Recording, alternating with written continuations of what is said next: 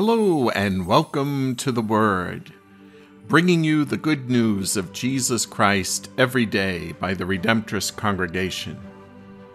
My name is Father John Kingsbury, and I'm the coordinator of the Conference of Redemptorists of North America. Today, the focus of my reflection is change. Can people change? Can anyone change? How you answer that question will indicate in what direction your prayer life will unfold. Will you pray only for people you know and respect? Or will you also pray for people you think are sinful and even presume they will never change? The story of Jonah presents us with an interesting situation. God is asking Jonah to preach conversion to the citizens of Nineveh. And Jonah is confused. This makes no sense. A little background here will help our reflection. The people of Nineveh are not Jews, and they do not believe in the one true God. They are Assyrians. They have their own multitude of gods and have a deep hatred for the Jewish people.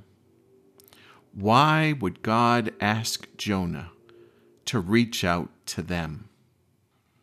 We know how the story unfolds. After running away, Jonah does go to Nineveh and preaches as the Lord asks, and really expects nothing to happen except that he could be run out of the city, or even most likely be put to death.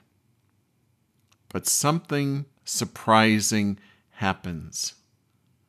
The people of Nineveh listen to Jonah. The people decide to repent and reach out to the one true God. Everyone changes, even the king. Jonah is in total shock. And so is anyone who heard the story of Jonah centuries ago.